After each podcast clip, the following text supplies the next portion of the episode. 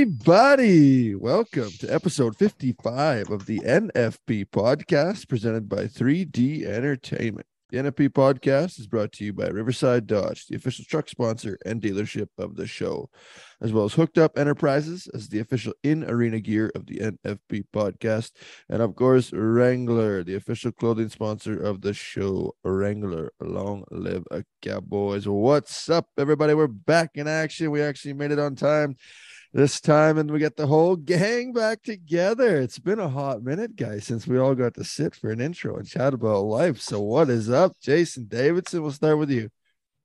Well, where shall we begin? probably We, with uh, making, probably with making us money somehow. And Always, boys. Always, always making you guys money. Yeah, well, we're back at her. Lethbridge this weekend, and then we're on a roll. Eight PBR events I have in the next 10 weeks. Hockey camp starting today, NHL camps. All the boys are settled in, been skating with their groups, and uh, yeah, it all starts today, which is Wednesday. So, yeah. I'll be uh phone. Hopefully, no text means everything's good. When you start getting texts, you got to start counseling. Start managing. Yeah. Start That's right. Yeah. Yeah, I want to ask you about some of the hockey stuff because there's been a bunch of big news with that. And then also on top of that, what goes into all these PBR events. But first, we got to introduce Scotty Burns. Scott, what's up, brother? Good, yeah, boys. Just giving her shit like like uh, you know, trying to make an honest living in a cruel world is what I always say. uh, yeah, just Honest good. living. Did I ever tell you guys when you see my old man, Scott knows my dad, good Tanner. He uh we always used to we used to always say 'cause he's a horse buyer, right?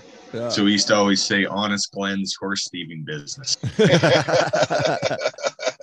exactly. Uh, yeah, no, it's been good. Uh Braden settled in at college and just doing some high school rodeos, haying, putting straw up, just the usual culture, trying to cram it all in. How about any any darts in between the the hay and the Wrangler and PBR stuff? You, you managing to get the odd dart back? Well, I put up 2,400 small square bills. Divide that by two. That's how many darts it took to get through that. so one or two to answer your question. One or two. a couple Uh, here the and there. Gila, the Gila Fleur, the Gila Fleur of the PBR ranching business, right there, isn't it? I think. Got to do what you got to do to get through. Uh, Scott, are you Lethbridge bound this weekend? You back in action too with the PBR? I am. I'm. Um, I'm on my way, kind of out there this week selling clothes, and then I'll meet up with Jason, I guess, and go the rest of the way, and then sell clothes next week, and then hop on a plane to Grande Prairie. So it's busy. It's good, Yeah. exciting. Shit's going on. Back in the game. Yeah, because you took a Mhm. couple off. You had some shit on the go for the last few, but now you're are you uh, full time on for the next for the second half? See you on TSN, just that beautiful face, just fucking ripping it. Yeah, I, I guess so, unless they fire me. So, you know, it's, yeah, as far as I know, I'm going. I signed a huge contract with Jason. So, huge money and flights and everything included, I think he said. So, that's awesome. Perfect. Good work. Good negotiating. As you can hear, there's no reply to that. So, I think that's a hard no. Yeah, exactly. Nobody's uh nobody took your job yet. No, not that I know of. Not that I know, but there's always people looking. Always people looking. oh, not bad. Okay. Um, Jason. So NHL, the the camps are starting up again. So free agency's been going on. I'm sure that's been crazy busy too, getting different guys signed and shit. But the big news, I think, in the hockey world is Nathan MacKinnon just signing for the highest ever uh, in NHL history. So as an agent guy, I just wondered when you hear that, what is that? Does that change stuff up for you? Does that make you think that the cap might be going up? Does it change any negotiation tactics that you can have with your guys? Or what's the what's the vibe when something like that goes on and there's a record setting deal made? um, on a deal like MacKinnon's, uh, it doesn't affect how the cap moves per se. It affects how Joe Sakic manages the Colorado Avalanche obviously. Um, and then you're going to have a Makar up here in the next couple of years too. So that that poses a the NHL salary cap is only going up one million per year. So uh, yeah, you know, it'll really uh, players like Draisaitl and Matthews that have contracts coming up, nice because new comparable right there. Really? Yeah, I was going to say it gives you it gives everybody else in the business a, a, different leveraging tool, right? You can always compare to it. It's no different than, you know, in the contract act business, Tanner. You know, if if you hear someone that's getting really big dough, that gives you, you know, reason to to compare and say, hey, you know, I'm as good as that. Pay me this. Yeah, and if you go for four hundred dollars, you fuck everybody else up, so it goes both ways too. Yeah, that's right. That's right. the undercutting yeah. side of things. Um, yeah. So the structures of those contracts, Jason, it was kind of it showed like his his his salary was like a certain amount, and then a signing bonus was like fucking eleven million or something like that. So well, is there yeah. different ways that they structure it to try to get under the cap, or how does that all fucking work? the signing bonus is irrelevant to the cap. Uh, I believe something like 80 or almost 90 million of the 100 million is in signing bonus. So. Um, no, that means nothing. It just means the player gets a, a, a lump sum right off the get go here. But no, it doesn't does not make any difference to the cap. And okay. NHL contracts are guaranteed, right? Like he's guaranteed that much yeah. money. Not like football if you get hurt or anything like that. He'll get right. that for sure yeah. now.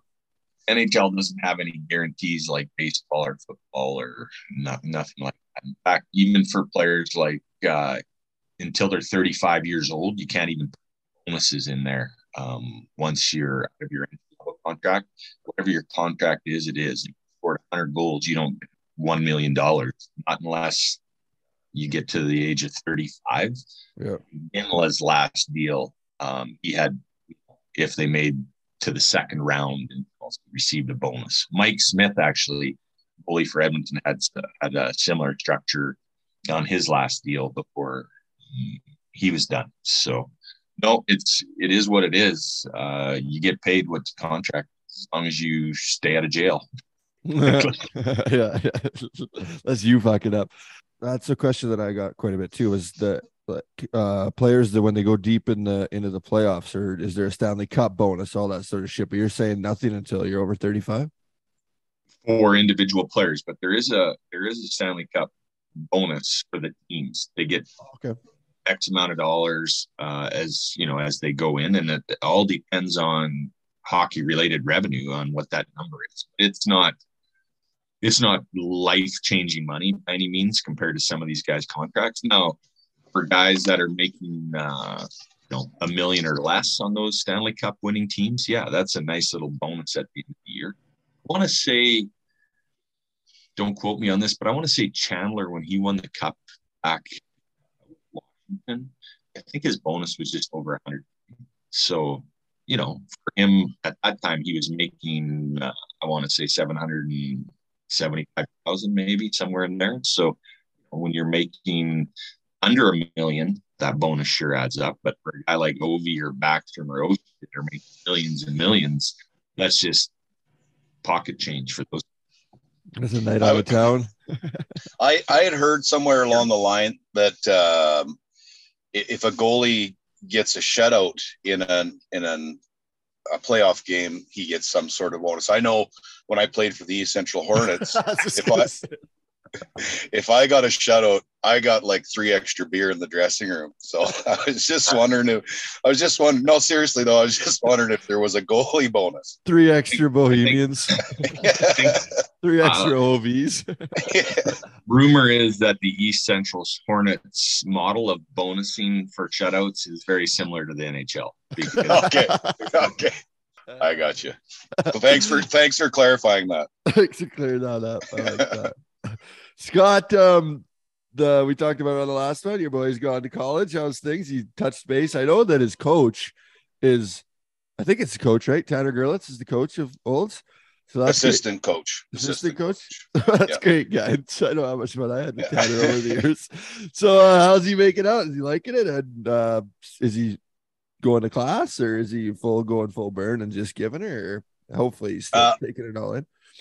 Yeah, no, he's done doing really good. Settled in. He is going to class for as much as I know. Um, he also um, has done had some good bull riding practices. They're roping lots, and Tanner being the assistant coach, uh, it's just it's kind of a nice way to settle in.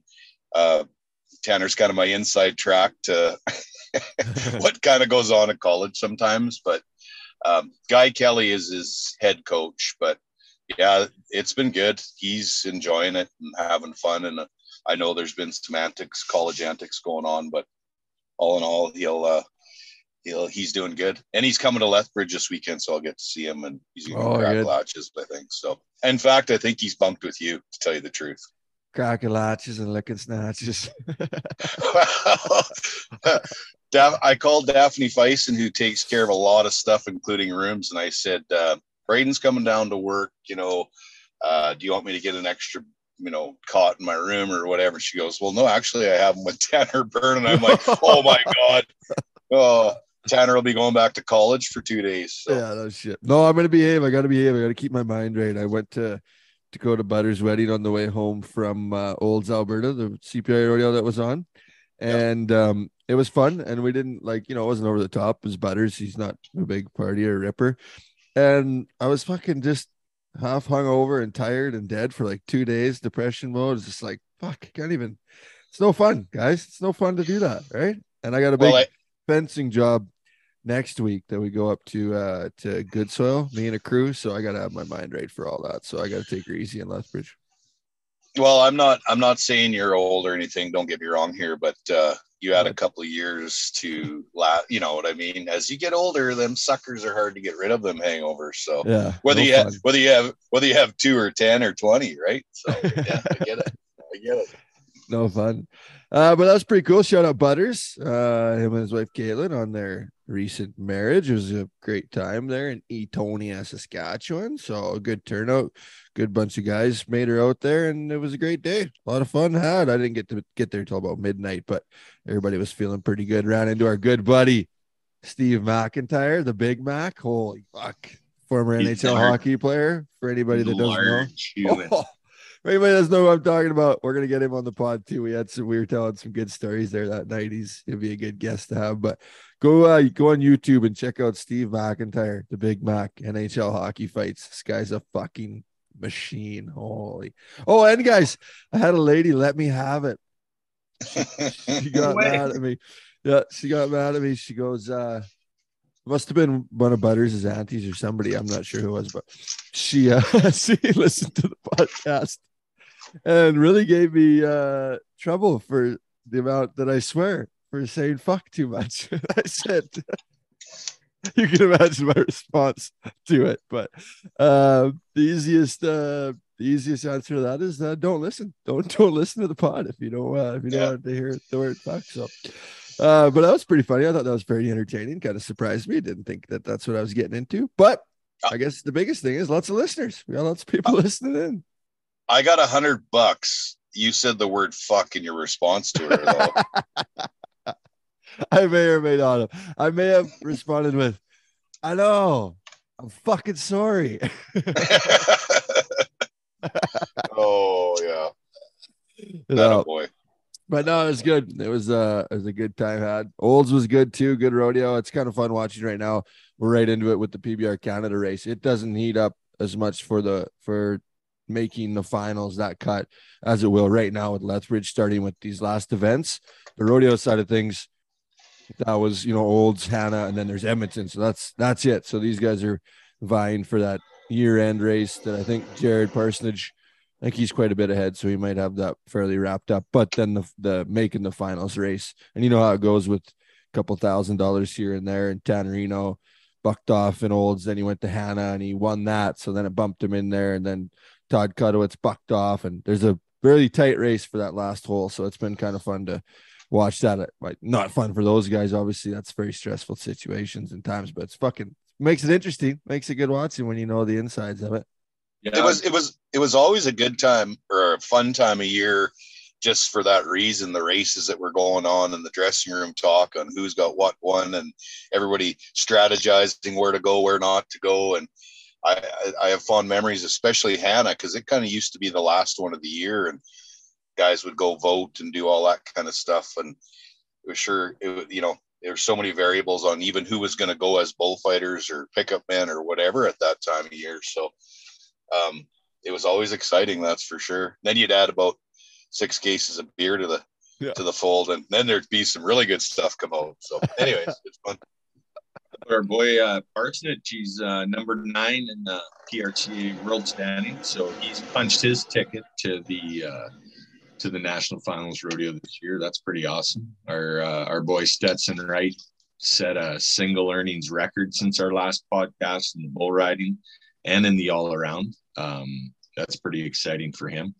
You know, I thought the interesting part on that is he did that without any Calgary Stampede money, oh, and he wasn't he wasn't able to compete over the fly. Uh, which yeah. for our listeners that doesn't know that that's Cowboy Christmas. In fact, uh, I believe last year um, just in that whatever 10 day stretch, I think he earned $30,000. Yeah. you know, he's going to ride one or two over the fourth and, and was unable to compete. So what a feat. Um, he's a phenom, no question. Lots of teams calling me right now, PBR teams asking if he's going to, if he's going to put his name in for the draft. And I'm, I'm like, no, if he was going to do it, he'd last year. It doesn't why, make sense. Yeah. Why would he? Why would he? He gets paid to be the all-around champion of the world. So, you know, and and I know it works for him to to go in the off season and maybe take the odd weekend here and there because they have to go to five events if they enter the supplement draft. But you know, next month's his month to get ready for the national finals rodeo. You know, those little injuries or or whatever, you got to heal up, and then you're getting on three of the rank as bulls the weekend for five weeks in a row. That's not the way you heal up. Yeah, and last they checked, he couldn't ride a bronc at a PBR either. So, not yet. No. yeah, I've always said that too. The bull riding side of things, if you're going to be the best bull rider in the world, you know, you got to go to the the PBR. But if you're doing other events like Stetson is, and and you're making that much money as well as Sage Kimzey's amount of money that he was making and still is making in the PRC. It's hard to hard to fucking argue with that logic, right? If you can make it and make that much money, it's all for you. And Jerry, yeah, that's freaking cool. He was right on the bubble there, and then he went to Albuquerque and got that extra like forty five hundred bucks. And it's if people that don't know the tightness of the race of 15th to 16th between making the NFR and not making the NFR sometimes comes down to dollars, if not cents, right? It's like that tight with all these guys. So every ride counts right at the end of the year. Um, Pendleton was on, Puyallup, uh, all the big ones kind of right at the end of the year. So good for Jerry. He jumped up there. We're going to get to watch him at the NFR. So our Jerry watch, our Jerry watch paid off, I think. And now you can put him in the ad, Jason, probably. Hey, yeah, it's all in but you know what, you guys, you could see that way back, uh, like the our event in Regina, the PBR event in Regina, maybe even a little bit before that. Just his year, just the I don't know the aura around him. He just had that good attitude. You know, he had a new baby. He it was just it was destined to be his year to go, and uh, it's all played out, which is awesome. I'm super happy for him. Yeah, good to see. Uh, the end of the year, Hanna. That I was thinking of a story I was telling uh Tanner Eno because he won it, and then uh this year, but the, the one one year in Hanna, uh Pozzobon had to had to win the rodeo to win the year end, and he had to beat Schiffner that year, and they also had the car. Have I told this story before? I don't, I don't think, think, so. so. And they I know the, where you're going though. They used to have this car that between Oyen and Hanna, the highest bull riding scores, you won a car for the year, like a lease on the car. So anyway, Posy wins the rodeo, so he beats Schiffner for the year end title, and he wins the car. So we're like, all right, let's fucking full send it. And I think everybody stayed for a while to pick the bulls because you you pick your own bulls that go to the CFR for that year, and we usually did it in Hanna. Then we decided that we were just going to keep that going and and celebrate Pozzobon's victory. so me and Pozzobon and Prescott head to the Hanna bar uh, with my wife, and uh, it was Prescott's gal at the time. And we were the only people, as you can imagine, in Hanna left on a Sunday. It wasn't like it was a big party, but I think he won eight hundred dollars for winning the rodeo, and I think we spent like twenty two hundred dollars at the bar. and and um, and then you know what goes along with that? We end up fucking. He paid the bill, and then Prescott got mad at him for not tipping enough, and so then I got mad at Prescott because I said that we should pay the. T- anyway, long story short, turned into just all of us fighting each other outside. Pause me and Prescott are squared up. On screaming at me from behind Prescott, and then he reaches across over top of Prescott's shoulder and punches me in the face. Like fucking punches me square. It's the first time he's ever punched me, and I was like, "Did you just punch me in the fucking face?" And he said, "He's standing there." I still remember him just beat bopping behind Prescott, and he's like. Maybe I did, Tanner. Maybe I did. oh yeah. You know, well, that was it. we- kind of. It was fun. Talking about Hanna, um, I believe it was Justin Volts that broke into the dressing room, the bullfighters dressing room on Saturday night after the Hanna dance, and there was probably four or five other guys with them. They put mustard in the sweatband of my bullfighting cowboy hat. So Sunday, I'm fighting bulls, and every time I stopped, it, it felt like there was a hot dog stand behind me because I could smell mustard. Like, what the hell's going on here? So, about three more bulls in, you start to sweat pretty good. And I kind of just took my hat off just to wipe my forehead, and it was complete mustard yellow, them bastards. It was just leaking down my forehead, and you know, must oh, mustard. Eh, you know, I looked around and you could pick out the three guys that were involved in it because they were just pissing their pants. This mustard was leaking down my forehead. That's a good Fucking one. bastards. Yeah, not bad, eh? That is the rankest smelling shit. Is I haven't heard that one before. No, Didn't we Oh, did. yeah. yeah, they they hid my cleats, everything. It was panic mode, you know. So it was good. Well, yeah, it'd I be know easy those to say, situations. "Hey, boys, hand the cleats over. You're on your own. That's yeah, that's that's that's true. That's true. Okay, we'll do an ad read here, boys. For well, this is a bullfighting one, so we'll start with the the bullfighting ad read. I like that. For the biggest moments under the brightest lights in the biggest situations, get hooked up. Hooked Up Enterprises is a creative partner for Western sports and beyond, providing customized arena wear for some of rodeo's most elite athletes and state of the art arena wrap display products for some of Western sports' most prestigious events. They are the official in arena gear of the NFP podcast. Find out more at www.get-hookedup.com or follow them on Facebook, Instagram, and TikTok. Stand up, stand out, and stay hooked. Bang, hooked up. Um, speaking of uh bullfighting game, did you guys see Pendleton when the bull busts through the little fucking PVC pipe and wrecks all those people out? Yeah, Oh, awesome. I think, I think the whole wide world's seen it now.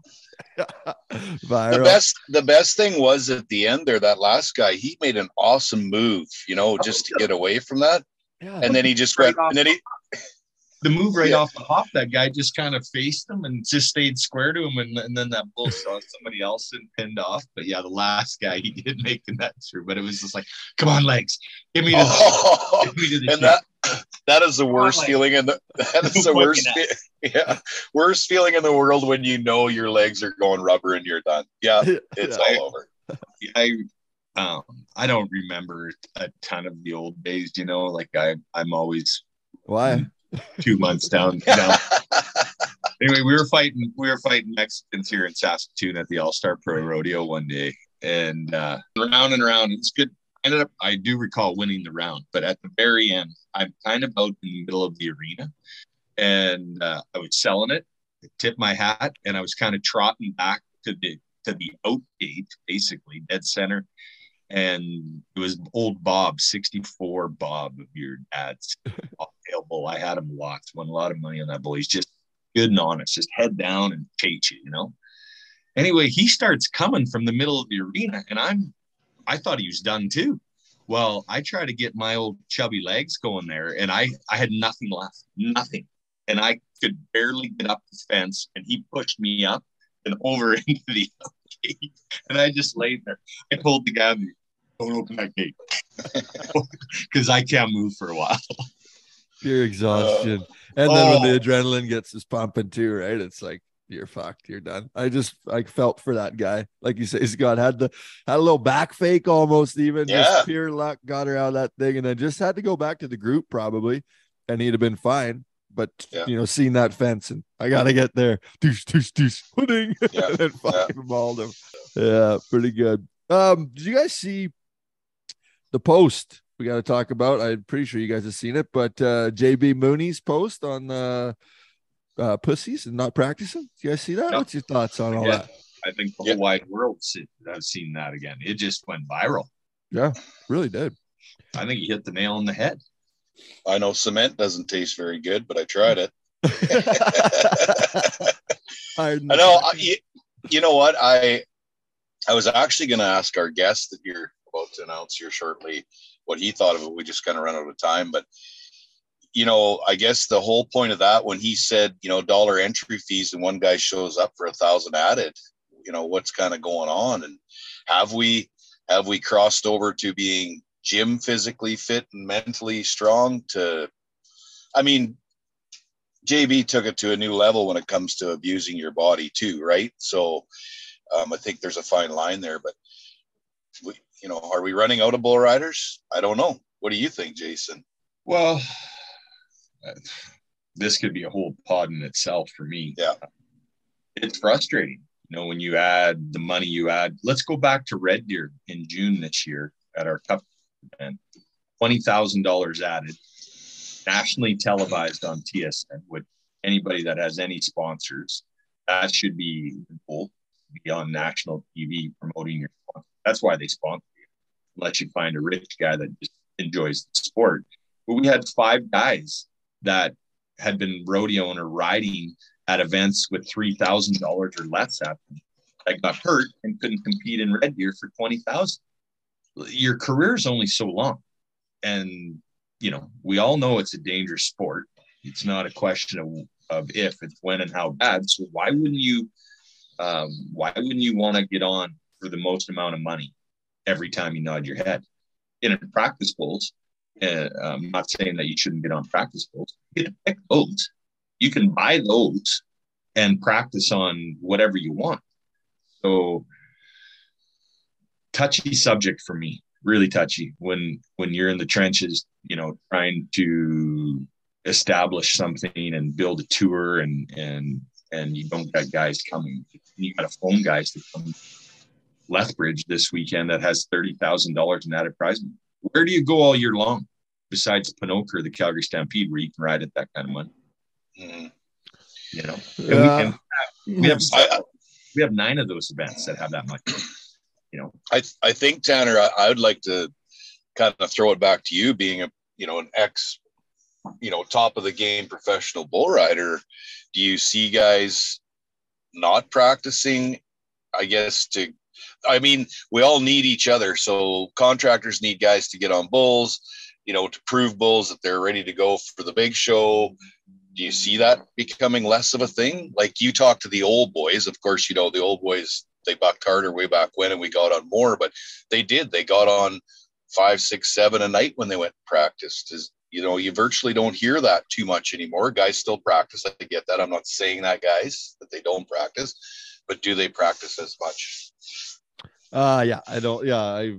It's a kind of a catch twenty two, but I 100% agree with JB on the fact that you gotta go and practice. Looking at my youth, that obviously changed a lot as I got older, and I really didn't like fucking riding bulls anymore. But as a as a young guy from the age of fucking 12 when I was getting on, you know, little jump kicking steers to 15, got on, tried to get on every day when I could. And then when you're 15, 16, yeah, you drive, there was no practice pens around here and nothing to do in the winter. And we drive seven hours to Jimmy Lawrence's house and get on a bunch of Barry Quam um, bulls, right? And get on fucking same thing, six or seven a day, and then do it all again the next day, right? So that was in Jimmy's old PMU barn, no heat, anything like that, right? So yeah, you look back and it's like 100% we did whatever it took to get on bulls, but there wasn't the opportunities that there is now. I know with my practice pens that I do in the winter here that um fucking heated and I when I started doing them I was like I couldn't imagine why people wouldn't want to come and get on, right? The other side of it is I think that oh, the bulls are a lot better. And if I were to get on seven or eight of the bulls that are around right now, probably wipe me out. You know what I'm saying? There was some jump kickers and there was different things like that, some confidence builders, and then there was some heaters that you got on. Um, but you can't ask a fucking 15 year old kid to get on all your three and four year olds, especially down in the in the US, your three and four year olds that you need a trip on because they're gonna go to the fucking derbies and um classic events that weekend that are 90 pointers, right? You get on one of them to knock the fuck kid out or knock the wind out. You know what I mean? Like you're not getting on just a jump kick and 85 or 80 pointer type of thing, right? So I think there's both sides of it that yeah, the guys need to toughen the fuck up and, and get going again and get a little bit old school like that where yeah, you got to get on because that is the only way that you get better, especially at that age when you're coming up. But there's a fine line between killing yourself off, getting on these fucking classic bulls or these bangers that are just wiping you out every time. So there's a fine line I think that needs to be towed between both the bull riders and uh, the contracting side of things, which is tough to say, but I don't know. I don't really know other any other way around it. Does that make sense? Yeah, hundred percent. That's what I. there- Yeah, you're, there's not as many practice bulls around, like like what I was kind of alluding to. That these guys are trying to figure out what bulls are good and which ones they don't have to feed anymore, basically, right? So Yeah, LJ talked um, about it in his podcast too of the bulls that he that he brings for these guys. They're yeah, they're they're going to be buckers, but they're going to be like 85 pointers that if you're doing the right thing, you're going to ride them and get your confidence up, but they're a step up from what it used to be for a practice bull. But I'm talking the classic bulls that are a bull like fucking Ted is down there. He's a 4-year-old they just sold to the Yeah. US for 100 stocks or whatever 100 whoever whatever it might be that they sold him for and that's a four year old that they I just seen them they were bucking him the other day at somebody's house. Like what the fuck? Yeah. You, you know what I mean? You're gonna Yeah. win. Fine. That's not a ball that you go and practice on. Corey Schmelnick called me on that deal. Well, I guess it'd be three, four weeks now. And he's like, GD, what do you think? And I'm like, Corey, no one's getting on him here. You know, he's just wasting away here. They didn't, the guys get picked in the championship round and they're not picking them. They don't, whether it's they don't have the confidence or they're sore, they're beat up, they don't want to tie their hand to something that rank. But um, I, I said, you, you're best to let him go. Just Yeah. getting up here. I just want to clarify that when I used to get on practice bulls, I only got on one a night because usually I was fucking knocked out and bleeding after that first one. yeah, yeah. You know, and talking That's about the thing though. You get fucking like yeah, you get talking killed. about past yes like remember Daylon the current champion of the world he's like there's shape and there's bull riding shape and for him to be in bull riding shape it's getting on bulls mm-hmm. Same as Shane Proctor. He was always like that. He was he got tried to get on bulls every day and was sore when he didn't get on bulls. And you see the injuries that he's had to deal with. But that like some of those guys are a different breed, you know, JB, Daylon, these guys that are at the highest level of the game, they're there for a reason. They put in the time, they put in the work, and they can fucking they can hack that. A lot of the guys that are average guys can't fucking hack that. And you see it with kids when they're in the practice pen. You'll see the kids that want it and that will get on a bunch and go. Right. And then you see the And ones that's that are why- just, uh, that's why they're not at the yellow chutes or the exactly. they maybe they're content and and who are we to judge that we're Yep. Yeah. that's not our place and i'm you know we've got chute fillers every weekend at, at our events there's guys that are maybe going to chip away and maybe not but that's their choice not we can't make that choice for them when, when it's all said and done, you guys, who the millions and millions of people that read that post that JB put out, there there is a certain percentage of, of guys that are riding bulls right now that went, hmm, you know, that Mhm. guy's got a point. So that's his opinion, and I imagine it made some people change their tune. And there's probably a handful of people that said, "Fuck, you know, whatever," right? But it, it was it was well said, I think, and take it or leave it for what it is. Um, it is good for it is good for like young guys and just to see that Mhm. that's his mentality. And he's not just a guy that's uh, a contractor or somebody maybe that hasn't been on bulls before or or just pissed off that he's not getting his bulls bucked. He was saying that to the young guys like this is what i did to get to where i'm at and you guys watched my career. That's what i put into it right? Same as like a nathan mackinnon that just signed the highest contract in hockey nhl history that guy every day shooting pucks like putting it on the line it's what you put into it I think is the moral of of his post. What you put into it is what you're going to get out of it, and you have to fucking practice and you have to get on bulls and get in riding shape to be able to take it to that next level. And I think that's right. the gist of it, which I do 100% agree with. Right. Ad Reed, Riverside Dodge in Prince Albert, Saskatchewan is home of the award winning Ram truck. They are the brand you trust to haul a trailer load of rank bulls along with the crew up front in the cab. Whether you want to go check fences or tailgate outside the next PBR event, the boys at Riverside Dodge have the right truck for you. Riverside Dodge is not only the dealer of choice in northern Saskatchewan, but also sells and services all across Western Canada. Go see Ty and the gang at Riverside Dodge for a fair, no bullshit deal on your next truck and tell them Tanner sent you. Riverside Dodge in Prince Albert is the official truck dealership and sponsor of the NFP podcast. Boom. I got to go rip me in there and get a new vehicle here eh? Away, boy. I'll tell you that. Ooh, uh, nice. And trade off, uh, trade Megan's uh, 4Runner off, get something here from Riverside Dodge. We'll see what Ty can hook me up with. Something with some more room. Okay. Um, All right. Well, I got to do a couple housekeeping things before you go, Jason. Um, Scott skinned on us here now, so we'll just finish this up before we get to our interview with Stetson Lawrence, which was a lot of fun with the old Firewalker. We had some good yeah. old stories from back in the day. Um, one thing we got to touch on uh, the passing of Ouncy Mitchell. I didn't want to talk about it at the start. You know, it's such a hard thing to talk about, but um, to bring up uh Ouncy, really great guy. Uh I got share locker room with him, didn't know him all that great, a couple years younger than me, up and down between the velocity events and the the main tour and stuff. Great bull rider obviously cousin of Ezekiel Mitchell that you see on on TV every weekend, and um, just tragic. And we're thinking about Ouncy, everybody within uh, the PBR community, and everybody that this is uh, affected. It's uh, yeah, it's crazy. You don't think of a 27 year old, you know, that's that's gonna pass away uh, like that. So thinking about Ouncy and his whole family and his whole crew.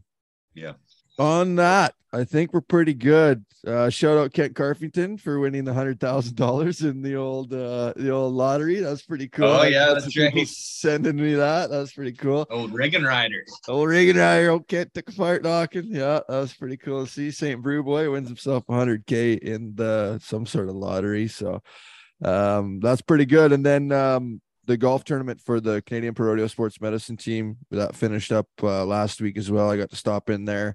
Really great tournament. They raised a bunch of money for uh, the sports medicine team.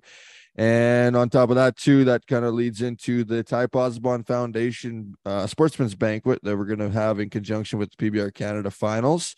Um, same thing. We worked very close with the sports medicine team, so there was lots of people that attended there that I was trying to chat with and make sure that you get your tickets and your tables and and uh, show your support for the Ty Pozzobon Foundation. Sportsman's Banquet that'll kick off PBR Canada Finals Thursday in Edmonton at the River Cree. So if uh, if that interests anybody, make sure to reach out and and uh, info at typozzobon.com or you can get a hold of me and we'll get you lined up. Uh, it's a pretty cool deal. We, you know, it's a the top the top Canadian guys and it's a setup for the for the finals and some interviews and some hot stoves and uh, a bunch of cool stuff goes on throughout the night. Awards banquets for Bull of the Year and all that sort of stuff we do, Jason. It's uh it's a fun way to we now kick off, right?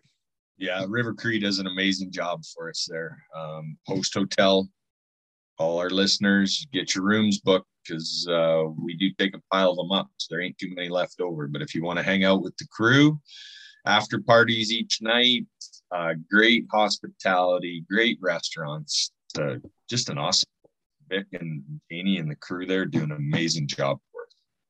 Yeah, tons of fun.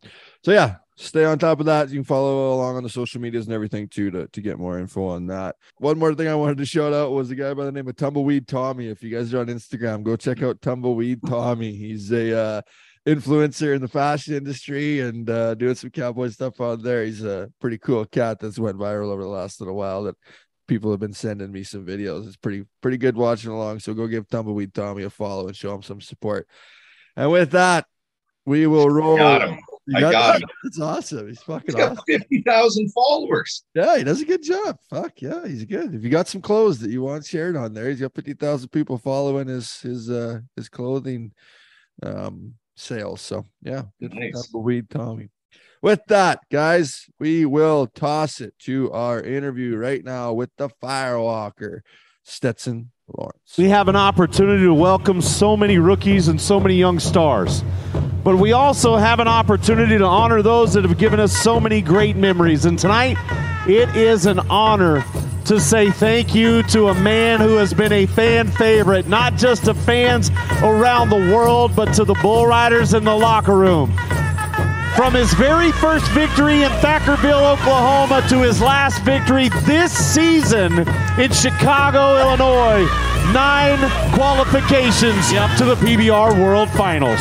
This is what I'm talking about. Stetson Lawrence put in a really good ride in the long run, and then he built off of that 92 and a quarter. He doesn't just ride Cochise, he has his way with him. Our guest today is a nine time PBR World Finals qualifier, a mainstay on the Elite Series of the PBR for over a decade, and one of the fan favorites of the game. The 2014 PBR Canada National Champion, recording numerous 90 point rides and wins at the highest level of the game.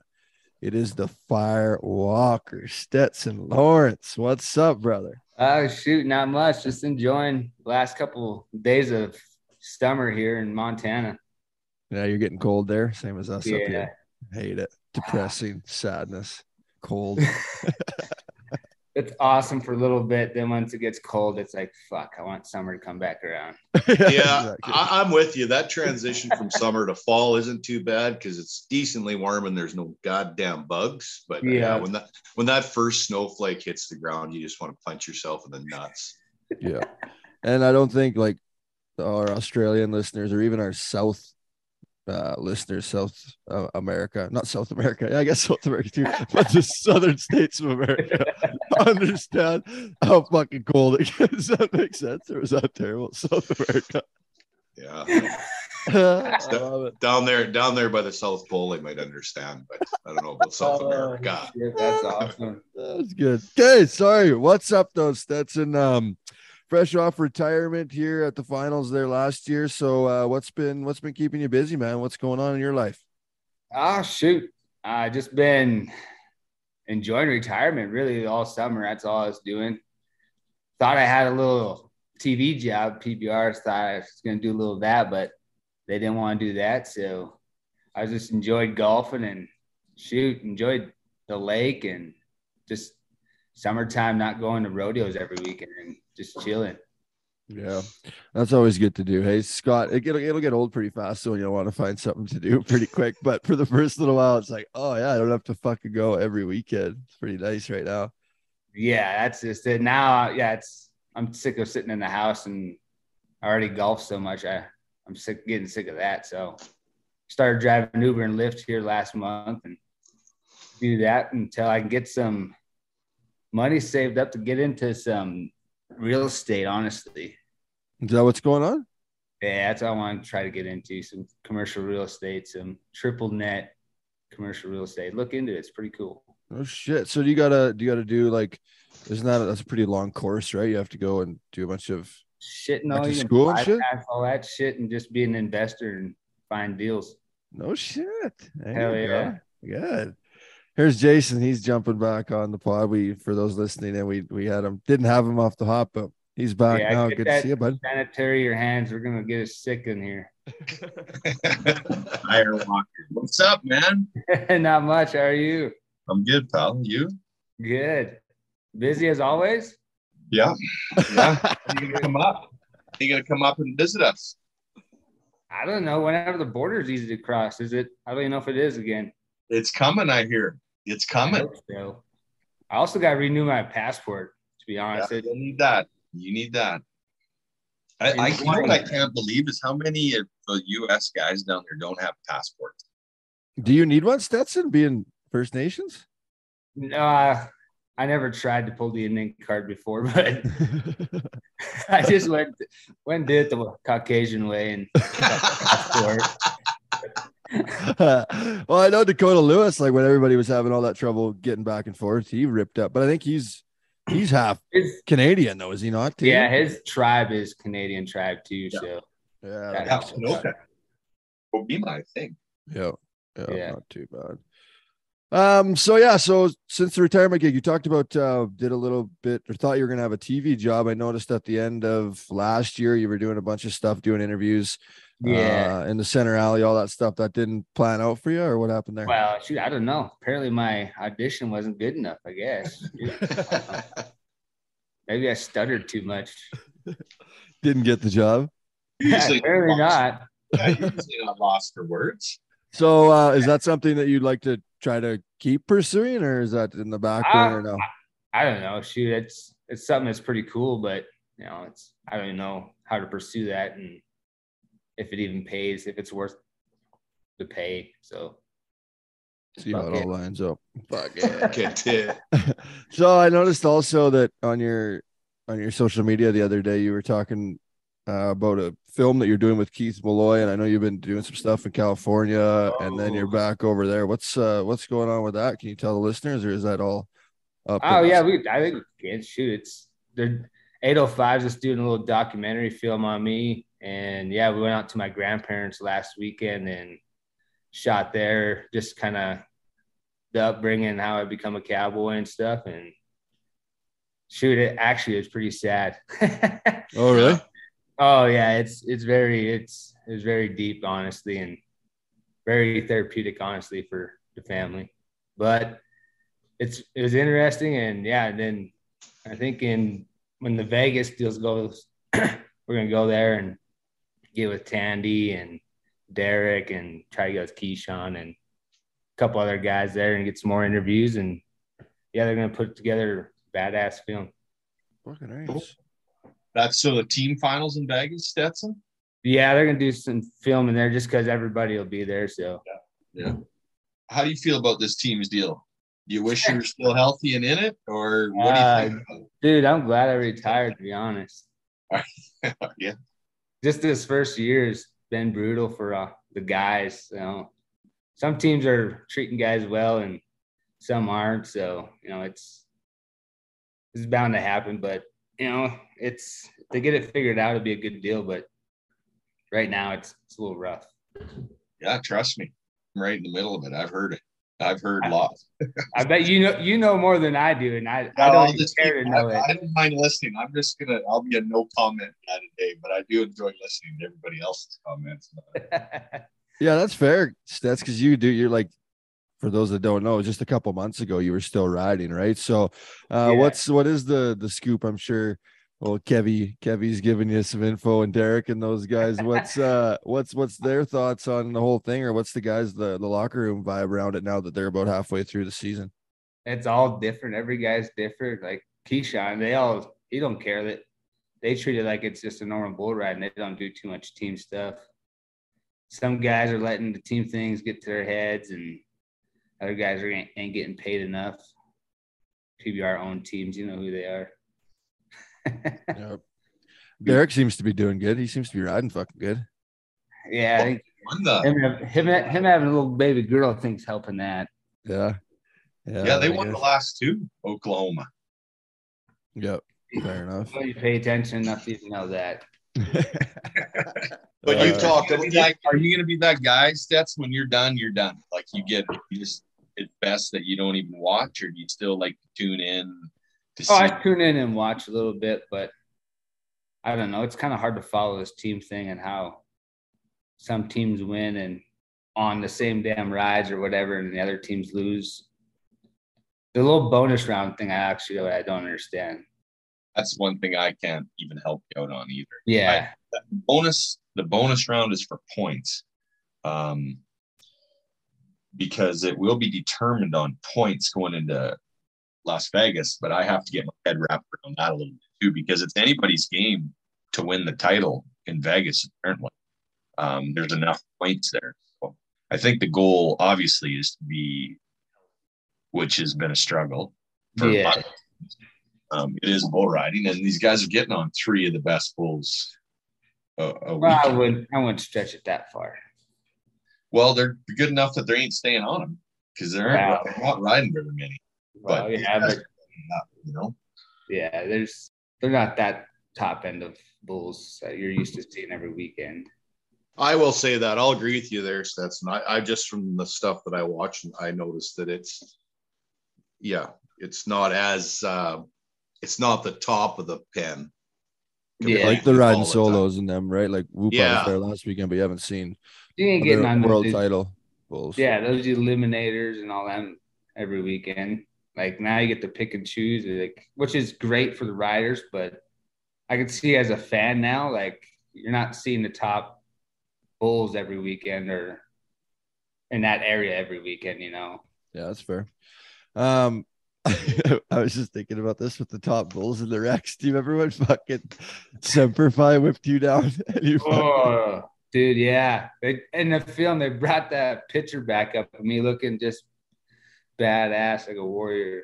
we gotta find that picture. I want to post that thing. Stetson gets on this big fucking brindle of Chad Berger's and it whips. And it was kind of like when you oh, first I brought got back the yeah, brought back the real long hair, and I mean, fucking whipped him down, and he gets up, wakes up, and he's just blood and hair and dirt and fucking just look like he just finished battle right off a movie. Oh yeah, it was bad. I, William Wallace. looked William. Wallace had a Braveheart after a nice Yeah. bloody battle on the on the grassy knoll. yeah. Yeah.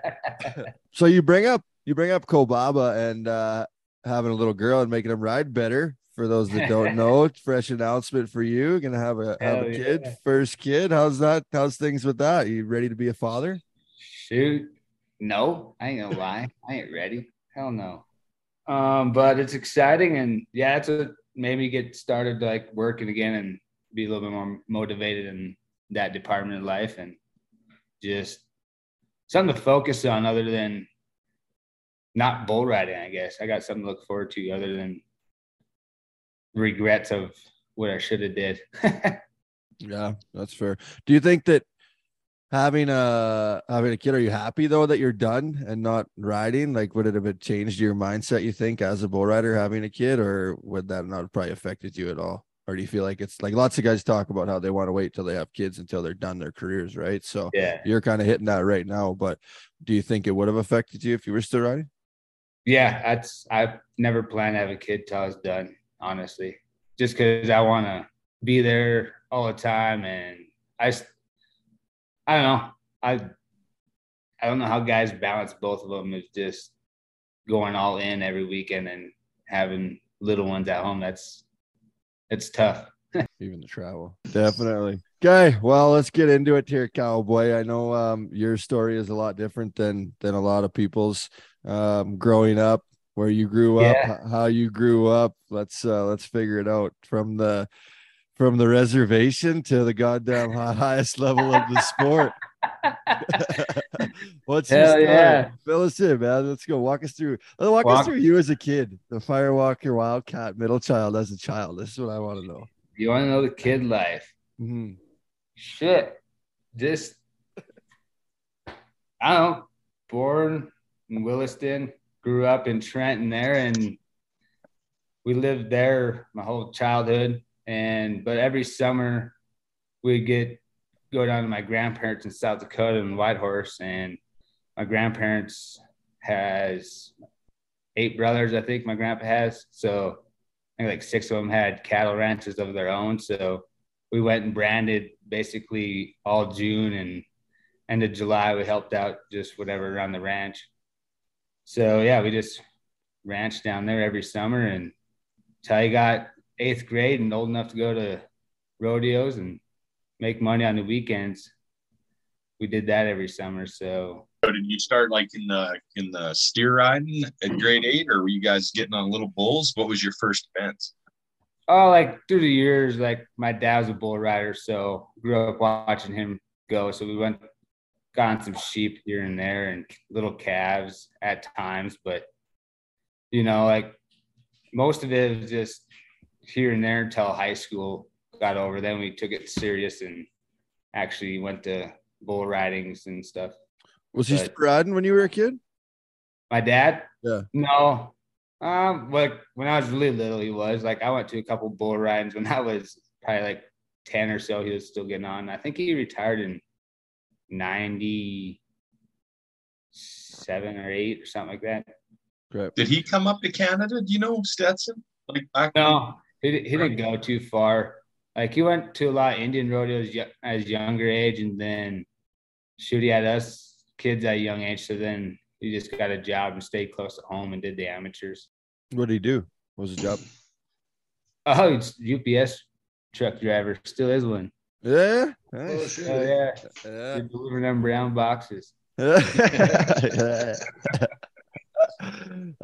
Jason brings up Canada. So, were, were you when you were high school rodeoing and stuff? Was it all right around there, or when did when did you start coming up here? Because we've known you pretty much your whole Yeah. professional career. Right after high school, I would come up there, start dibble dabbling the PBRs up there, and get my feet wet up there. So, yeah, it was like probably my when I was twenty, I started going up there when Ross Lewis and them guys took us up there. Yeah, Ross, Palky, Yeah, Shopper. That was always good when that when I saw your guys' name. You knew you had five guys that could win every yeah. time. Did win. Took a lot of money out of Canada back in the day. It was fun. It was damn sure fun. It was good bulls, big bulls. Shit, I didn't like going down south. They're too small. Well, Yeah. tell some more guys around there to start heading north, would you, Oh, please? they're all pussies now, Jason. Oh. we could have gonna lie. we could have a, we could have an entire podcast about that right now. uh, when did you get hooked up with Shopper? That's another guy that I, I would like to get on here, but he's kind of fell off the fucking face of the earth. But you Oh, guys, yeah, right I- from the get go. yeah, he, he's still down in Grassy Butte. But shoot, I've known him since like junior high rodeos, 4-H rodeos we they had there because he grew up in Grassy Butte, which is only like an hour and a half from where I grew up. Mhm. And we always have like little 4-H rodeos, a roping community we had had one in Williston and Killdeer and Grassy Butte. So I've known him since I was probably 10, 12. Yeah, fucking eights. And that sucker would always kick my ass. He was good. He was good for how tall he was. And in high school, he was good. You still talk to him lots? Hell no. no, You can't get hold of him. He just wants to be left alone in Grassy Butte. I know. Unless you're going to a long X bar to have a beer with him, I don't think he cares. Is he still fucking firefighting? I remember he's firefighting for a while. Oh, yeah, he's he a does it every once in a while. Yeah. Yeah. He has two twins now. Oh, really? Yeah. Yeah. Well, how old are you guys now, Stetson? How old are you? Shoot, I'm I'll be 34 in November. And is he a year younger? Yeah, two years. He'll be 31. It'd be my Yeah. age. Yeah, I it'd be around your age. Yeah. Yeah. Maybe a year older. Yeah, I remember he just up and said, "I'm done." man." Just yeah, I just up and quit. I'm like, what the hell, man? Bismarck. and, uh, who else do we have? Zach too. You guys brought up Yeah, Zach, Peterson. yeah. Zach Peterson. What's Zach he up to?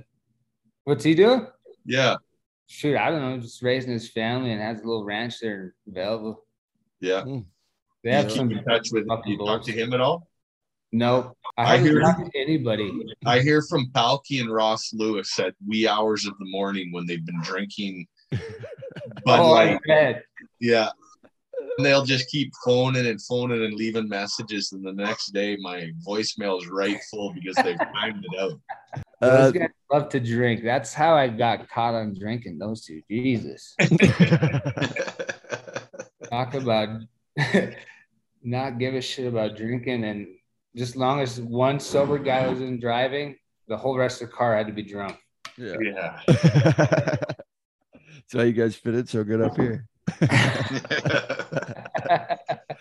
So were you always like uh the the hot shot, the superstar guy as a as a kid? I remember coming across the border a couple times to some open bull ridings, and you would be the talk of the place. You and Chopper as well. Some of them events that Chad was doing and shit like Badlands and you know just open stuff, not PBRs or anything like that. But everybody knew who you guys were and knew that you were going to go to that next level. Was it always like that as a kid, or did it take you a while to get the game figured out? Oh no, I was a struggle bus for real. Like I didn't really even care. Like eighth grade, I probably I snapped my arm riding miniature bulls. Like like as a young kid, I would the dumbest thing ever. I would just hang off to the side and I wouldn't let go, but I'd just sit there and drag forever. I and then that one time I stuck my arm, my free arm through the fence and snapped my arm in half. And my arm was just dangling and had to get a rod and shit put in there. And I told my parents after that I was freaking done riding. I was tired of being hurt and all that crap. And a year later, I was like going into high school. I'm like, shit, I can't be a pussy all my life. I gotta get back on. and shoot, you you crave it. You crave that freaking adrenaline rush. It's stupid, but it's it's something you can't get anywhere else. You know. Oh yeah, fucking right. It's fucking dumb, but fuck, it's fun. exactly. exactly. That Uh, might be the that might be the line of the year right there. Yeah, it's, it's dumb, but it's fun. It's dumb. It's fun.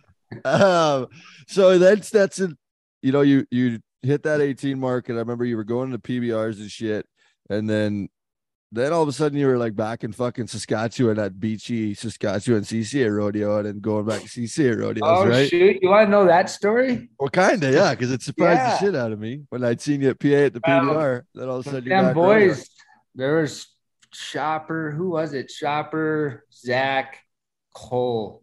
Cole Hermanson. Yes, Cole Yep. Hermanson, and I think it was Ross maybe or somebody else. Those fuckers left me. I was supposed to go up with them somewhere, and they're like driving right past my house. Like I was, I had to drive like forty five minutes to meet them.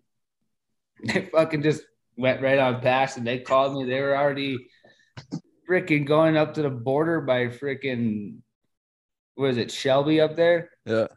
I'm like, you fuckers, like you're supposed to pick me up. So I was like, well, fuck you. And then I just quit all PBRs, bull riding. At that time, I was married to TK and shit. I was going to, they were going on CCA rodeos. And I was like, well, shit, if I'm going to go with these, I might as well enter. And I just started winning at them. I'm like, well, shit, these actually pay pretty good because nobody was riding. Uh-huh. So, What year would that be? huh? 20, What year would that have been? Hold on. 2012? I got this saddle here. yeah, he took the title, this fucking guy. 11. 11. No kidding. I don't. Yeah. Well, you know what? I probably did know that, but I didn't. Like, I didn't I stole that. it from Butter, that bastard. We were going wa- or bull for bull till the fifth round, and he finally fell off. Would That you? CCA Where was finals? that CCA Yeah. finals and then in Saskatoon? Yeah, Nice. in Saskatoon. Regina. That was a good finals. That's the best hospitality ever. I got a massage every day before I got on. Dude, CCA was freaking balling back then.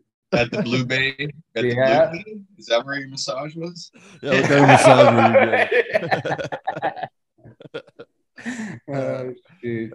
That's gold. And then uh then you know went through those days and then kind of like 20 when I first started to get on tour, you came around too, like 2013, 2014 Yeah. is when it kind of started taking off for you Yeah. Within the PBR. So what changed there? You made friends with those guys again and over no, I just I just started going to PBRs around there and I started making some money. I was like, oh shit.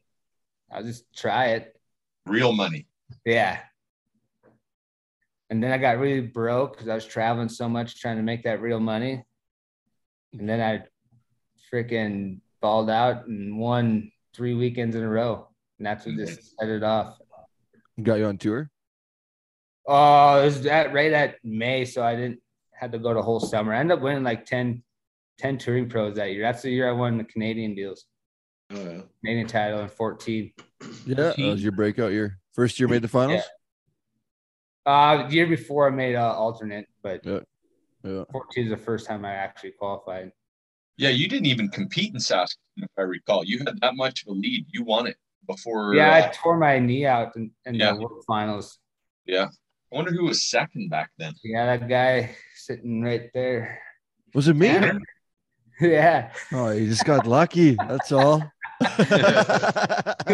was that the year? God, because I won it the next year. I Yeah, think, you won went the next year. Fuck, couldn't beat the Firewalker. God damn. Hell. Uh, Brady Olson, Yeah. Bo Hill, Brady Olson, and Stetson Lawrence. So we've had three American. Da- Champs. Daylon. And Daylon. That's Yeah. right. Did Brady win the championship? Yeah. Canadian championship? Remember, he tapped out old Liquid Fire there for 25000 Yeah. We had that. Oh, uh, yeah, I remember that. rode that bull for Yeah. 25 grand. We stroked him a check for it. Mm. That was the fifth night. Bet you weren't 5,000 expecting that. Jason. Huh? I bet you weren't expecting that. Promotional wasn't my stuff gone wrong. It wasn't my money. I had no problem writing that check. That wasn't my money. Uh, It's only been my money the last five years. So, what do you think's changed up Stetson that 2014 year, and then just took off from there nine times? You went to the World Finals after that. Was it a mindset change, physical change, or what clicked for you then to be go down as one of the best to ever do it?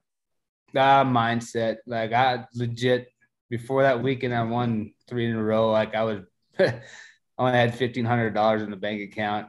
With me and Zach, we drove to. I think we went to Pueblo to some classic deal and got my ass handed to me there. Then we drove all night to that Palo, California, I think it was, and that Tommy G deal out there, and I won that. And then I think I went and won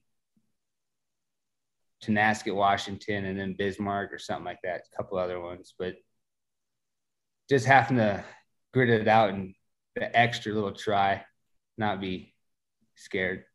Be Sure. honest. Like I remember in Bismarck when it really clicked and when I figured out what I was doing was when I was out over the horns and not not being scared of it because I knew I was in control. But god damn them things look huge swinging underneath you. Oh, this Uh, ain't probably going to bode well for any up and comers listening to this, wanting to get on some big primitive Chad Berger's, is it? Well, I was Cowtown Slinger. He's good, but he has a big ass horns. But if you got on your ass, you got your ass handed to you. yeah, some yeah, that's back probably when you times, yeah. felt them horns. Yeah, he got close a couple times. uh biggest moments man. So you you you go through the all those years you've um well i always counted that st louis you won that one even though you didn't get the win because they I won that changed changed the point system fucking over and over.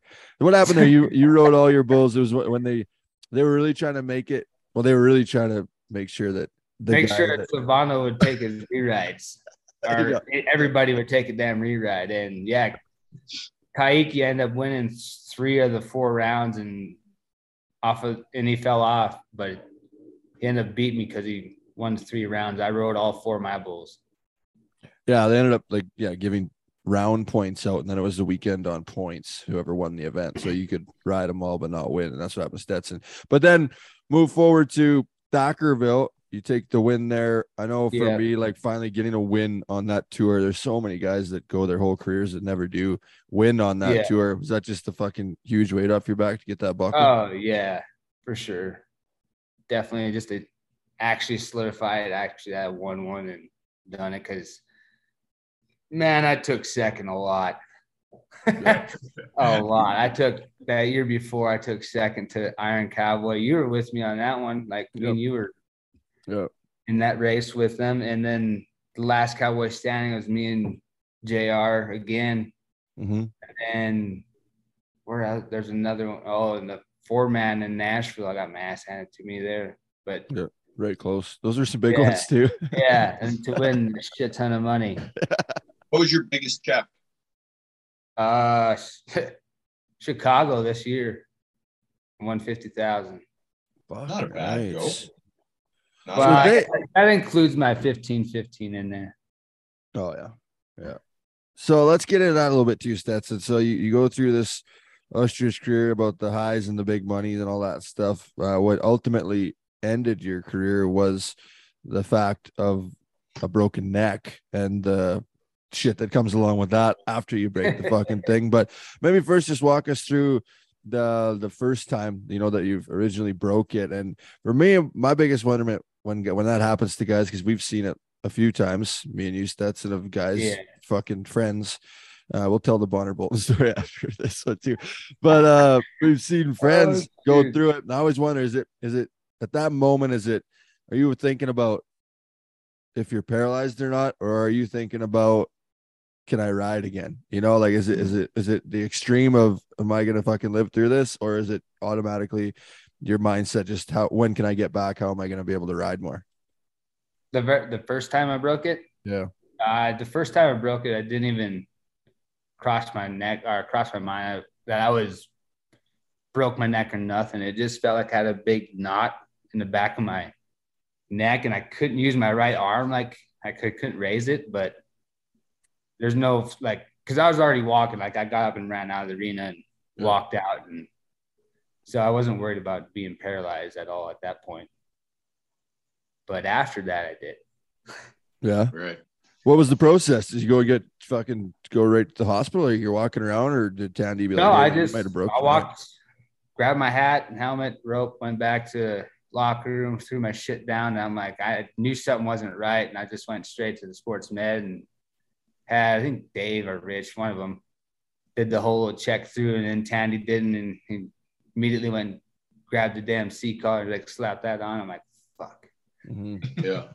And he's like, all right. So I get to Texas because we were in Tulsa. And yeah, found a ride, got a ride at Taylor Toves. And I think I was in, that was on Sunday. And I was in surgery on Wednesday. Oh shit! Yeah. Didn't you party? Oh, that that Sunday night, dude, I got so lit up. Fuck. Started fighting with my girlfriend, everybody. I thought everybody was against me. Everybody hated me. Everybody hated me with a broken neck. So then, what's the? oh, you know, the funniest thing Yeah, about let's it get it. I Let's hear it. figured we I was fighting whatever thought everybody was against me because I had like they're called ranch waters. They're like tequila and Topo Chico and just Oh, firewater, eh? Oh yeah, I had no freaking pain meds or anything. My neck was broke. Tandy would give me nothing. I'm like, I need something that's freaking numb this pain. I'm like, just started chugging. I'm like, the third one, I'm like, oh shit. Everybody is just like, my girlfriend is just like trying to leave the pool. I'm like, why the fuck are you leaving? And yeah, I just thought everybody's against me. So next thing you know, I'm out front with damn shoes, shorts. That's it. And then the goddamn neck brace, and I just took off running. And then I come back after I fucking realized I didn't have any of my phone, my wallet, or nothing. So I I'm know where to run to. yeah, yeah, I come back exactly. with a neck brace on. with my neck brace, just running with my neck. Here, yeah, I dislocated it. Yeah, just needed a Oh. freaking bone graft and Just trying to bounce it back into place, huh? Yeah, I guess. Fuck. Jesus. Um, all joking aside though, too, along with it too, it did come with a lot of like um mental health struggles and all that extra added stuff that comes along with it and and being career over and and you've been pretty open with it talking about how you had to go and seek some help and and you know get yourself lined out and get your mind right and then when you did come back from it obviously it worked for you but maybe walk us through just kind of the what like what a guy goes through a professional athlete and what you had to go through to get back to the top of the game Yeah, like that's the one thing after breaking my neck and going through all that, and you really get to sit down and look look the guy in the mirror and like see who you really are. And at that time, I I knew I wasn't done bull riding because I knew I still had something left to prove. I knew I wasn't fully done. Like there's something in me I knew I had to prove, and I was like, well, shit, like how can I get better? At that time, I was in pretty decent shape. I've been working out for that time for almost a year now, solid. So I was feeling pretty good. And then on top of that, I like, well, shit, the only thing I, I can benefit at is my freaking mental health and listen to a lot of podcasts that, um, what the hell's his name? Ed Mylett and just kind of work my way through because I knew going to therapy wasn't going to be easy, and just because of my past, and it's there's a lot of shit there that's need, needed needed to be uncovered and needed to be like a weight lifted off my shoulders, and I and I just manned up and eventually got the courage and the right mindset to go to therapy, and like it was life changing. Like I, everybody should do it because the more you go to therapy and realize like that like you're not the only one that's fucked up everybody has a messed up childhood and goes through some kind of trauma and deals with the self-doubt or the um anything kind of Mhm. sh- shitty thoughts whatever you know Mhm. and you know when once you look yourself in the mirror and get them out and i don't know you start living more positively and gratefully more than anything That's called high school, isn't it? right through it all. like what am I doing here? Why am I doing this? You know? Yeah. Yeah, that had to be hard. Like even just to, like you say, with everything that's happened to you in your life, and um, I know that's a lot of people's biggest hiccup on not wanting to do that is what the fuck am I gonna actually remember or think about of, of my past or what I what I Oh, do, right?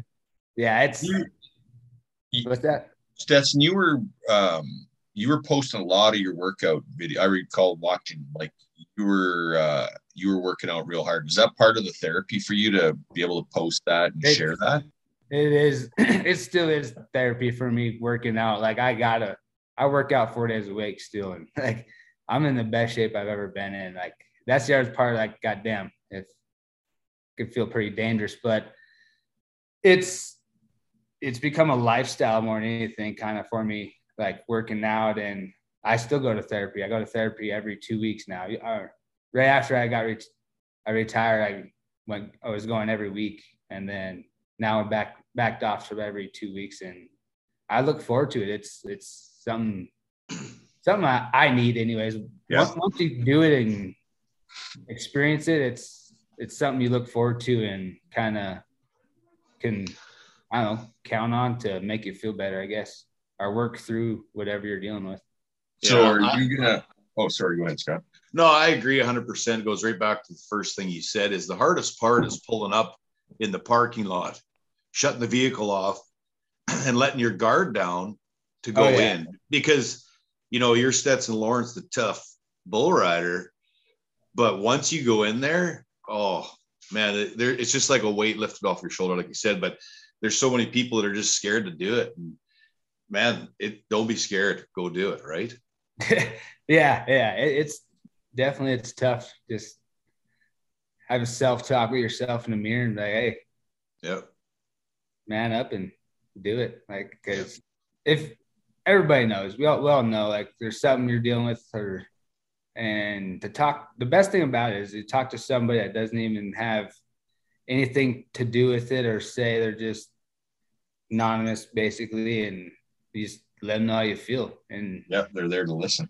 that's it. Like, So do you think moving forward, part of your therapy, do you want to still stay involved with bull riding in some capacity? Like, do you have any interest in, you know, bulls or or being a part of the team, so maybe as a coach or an assistant coach? Have has any of that crossed your mind? I, I'd, I'd much rather like be a coach or like mentor somebody, I guess, just because I don't.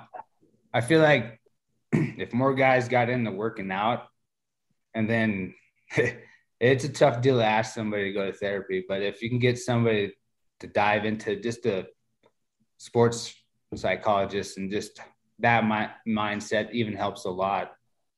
And if someone can dill dabble with that and try to take it as a professional side, I would love to try to coach somebody, but I can't teach somebody more about bull riding than the coaches they already have there for sure. But there's there's still room for improvements. I know that.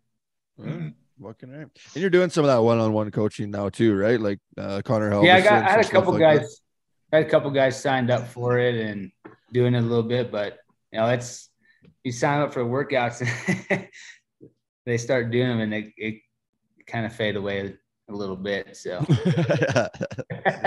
maybe push them too hard. I don't know. It's a learning curve, you know.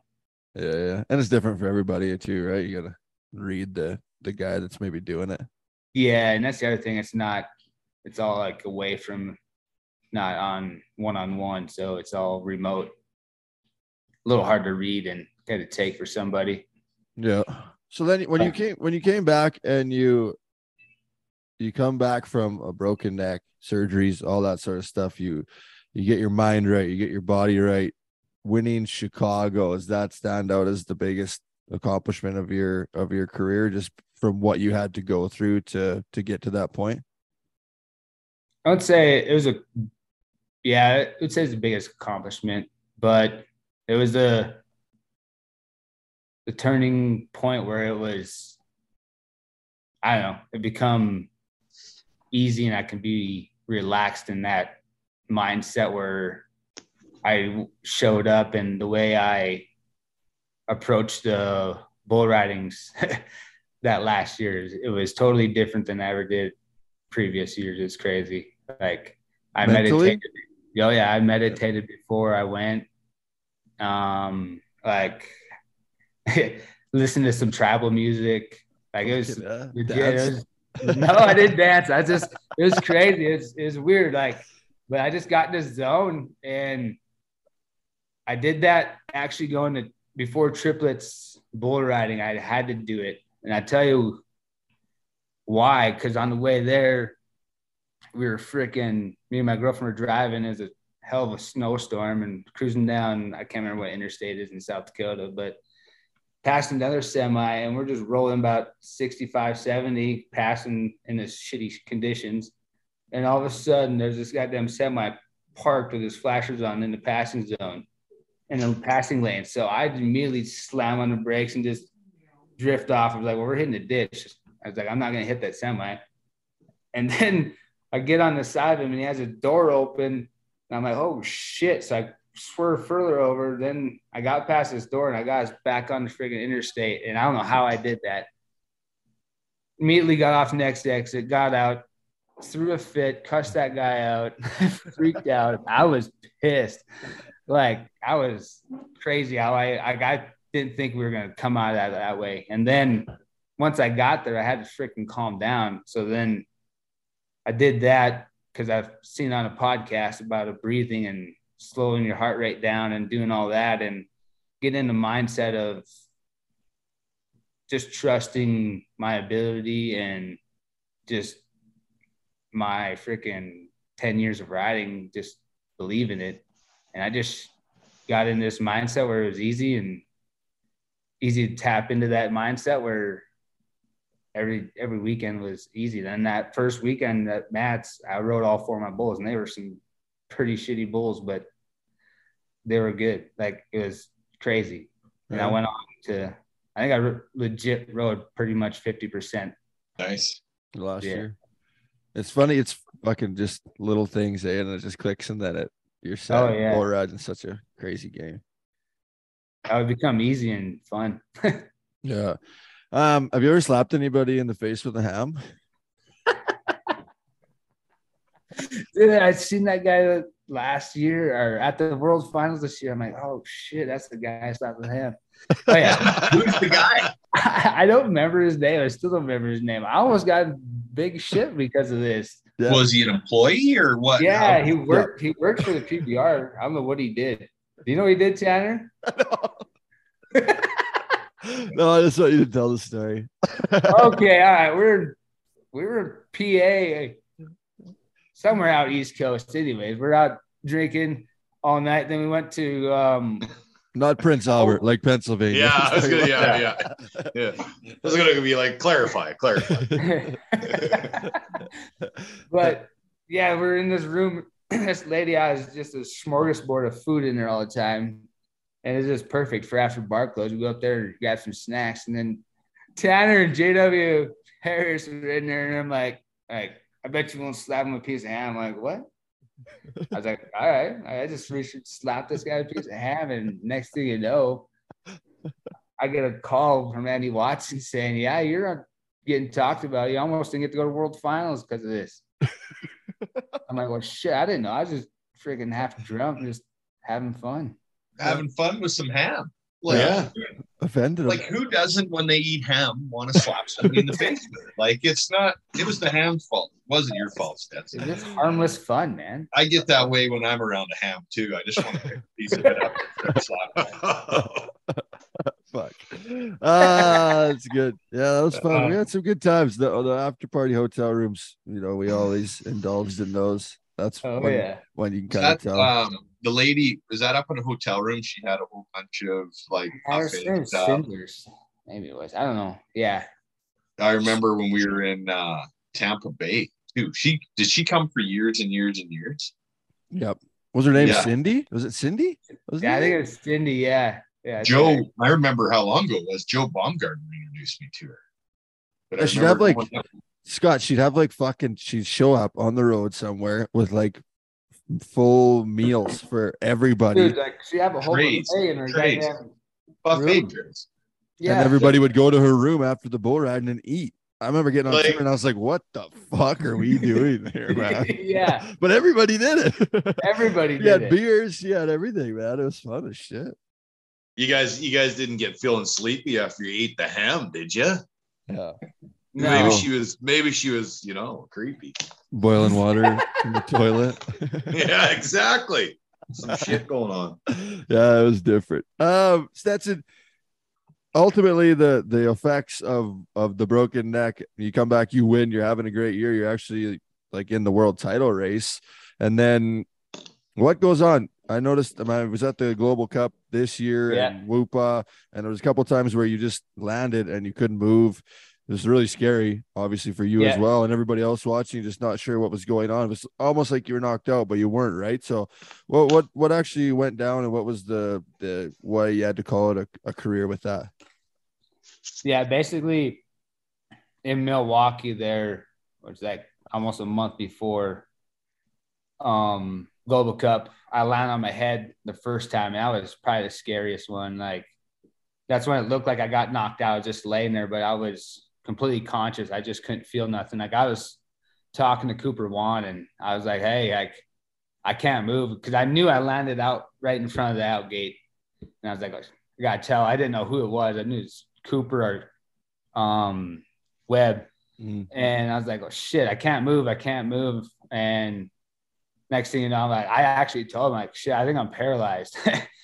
and then Wow. yeah, I kind of freaked him out a little bit. And then slowly I, I could come back, like the tingling in my toes, my feet kind of come back in my hands. And yeah, I walked out and at that time I was still wasn't, I knew I wasn't done riding. I, I still had something to prove for some dumb reason. I don't know. And I didn't go get checked out or nothing. And then, yeah, rode in Global Cup and landed on not that bad. And I lost feeling in my arms that time. And yeah, Tandy told me, yeah, you, I was in Dallas there. So I was like, oh shit, it'd be perfect time because that's where I had my surgery and that's where the specialist is. And so we just stayed an extra day and went and seen him. And he just friggin', he's like, man, sorry to tell you, but you got to be done. I'm like, That's what he said right there. Eh? yeah. Fuck. And I was like, shit, really? And I was like, yeah. I'm like, fuck. and I'm like, well, like I, I kind of knew because I couldn't at that time. I couldn't look straight up without a zinger going down my left arm, Oh, and shit. like, yeah, I knew something wasn't quite right. And he showed me the X-rays, and yeah, basically, I re.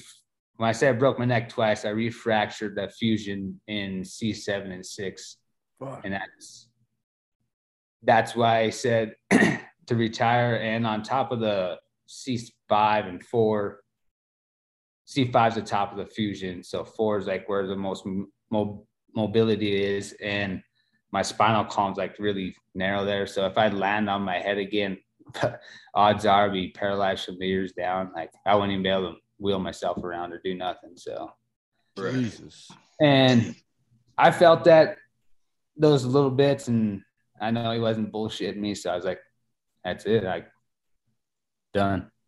Yeah. Fuck.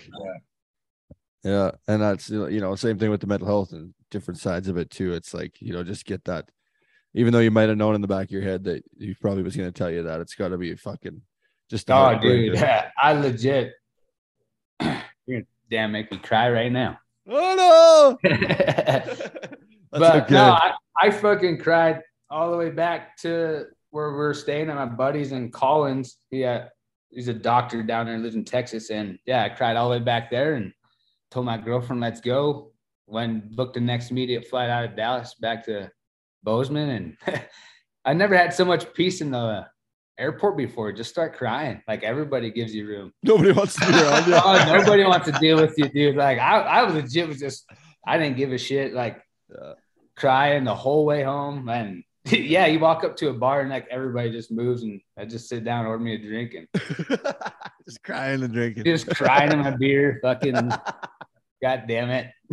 yeah, man. Well, fuck, that would be tough, man. 'Cause, Oh, Yeah. man. Yeah. you know, Fuck. Yeah. That's but I didn't know how that all went down. Like, uh, Shit, we've been. When's the first time you come up here? Uh, probably in 2009 or 10. Yeah. See, if I'd have known that, uh, I probably would have cried with you. Like we go back a long way here, man, and that was that's. that's Oh yeah, You know, it sucks, but you know, you're healthy though. You're Yeah. healthy. You have your health. You did it. And Fuck, he says he's gonna cry again. You're gonna make him cry. Hey, this, is I our, this is our first somber moment on Yeah. the NSP podcast. it is. Yeah, I'm hungover as shit too, so this is not good for my mental health right now. I, you know, I just I gotta say though, there is other guys that could have told that guy that told you that you were done. They could have said, you know what, fuck that. I'm you, no one's gonna tell me that I'm done, and and risked it all, right? Yeah, yeah. But to me, that's probably the best thing. I'm more proud of you for saying this is it because the out the other side of the whole deal is not good, right? no, you know, yeah, I- like to to hear you talk gives me goosebumps because I can imagine what that would feel like if someone told you that you are done. You're not ever doing this again. But you got to look at the big picture, you know, and and what would life be if you landed on your head one more time and you No, didn't get your feeling back, right? So shit. I just hit it on the damn car the other day. It brought But- stars back to my face, and I'm like, God damn! I'm like, yeah, that's why you're not riding again. Yeah, right. That's good. Yeah, that's fair. like you know, I guess to to sum it all up, it ju- it takes a big man to walk away, and you're the big man. And, and in my opinion, you did the right thing. You had to. Oh yeah, like, I knew there's much more to life, and Yeah. I want to have kids eventually, and shit. Which there's a lot more to life than just riding bulls for damn sure. Sure. Yeah. Beauty.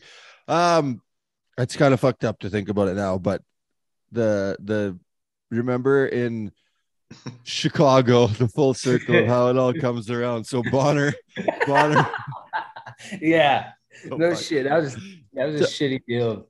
Yeah, you got to tell that one too. Well, not like just the whole thing behind it, but we've had Bonner on here and he's talked about breaking his neck on this, kind of the same as as you're talking Yeah. about it in a different moment. But the leading up to it, how it all fucking worked out was not the greatest for Stetson and all of us and whatever. So basically, we're in the alleyway, and Bonner was he first out? Yeah, he was the gunner. Yeah, he was the first guy out, and his bull was sitting in there, and I'm like, God damn, who's got that bull? And Bonner's like, Oh, I do. I was like, and I better really bear down. He broke somebody's neck the other other week. He broke Sean Willingham's neck. He broke Willingham's, yeah. not, not too long ago. And I'm like, ah, watch out, he broke somebody's neck the other weekend. And sure enough, this son of a bitch goes out there and breaks his neck. I'm like, oh fuck. Now I gotta go to the hospital. We got shitty ass drunk. Me and you and Douglas, we ended up. Well, Douglas Douglas, destroy a freaking wheelchair in the lobby. You guys went and visited him drunk in the hospital well, we got drunk there. We got drunk there, yeah. at the hospital. Yeah. Well, he thought he was paralyzed, and so me and Doug me and Douglas fucking went to go see him. And then Stetson, you were in the lobby bar, I think, and I was like, "Hey, we're gonna go see Bonner if you want to come." And you're like, told me what you said to him, and you're like, "Yeah, I better come." Like, fuck, because I said that right before he went. So then we went there, and his parents or nobody could get there yet, and he had just just broken his neck. So and we all just were like, "It's fuck." It's like mentally the same thing, though, right? We don't know what to do. We're kids, and we're like, "Fuck." yeah. go get a case of beer and get smashed. And fucking, so we did. Bought him a big teddy bear and hung out with him for the night. Get kicked out of the freaking hospital. That's real friends, eh? Yeah. Boat. It's boat right there, boys. yeah. And then you took me on my first Uber drive that night, Stetson. That was when that was first half invented. And- Yeah, and then now you uh you gotta fill us in a little bit on this whole uh this Uber side of life that you're up to these days. What got you into fucking doing that? And is it like do you do it like legit, like quite a bit, or is it Oh, just yeah. something you do for fun?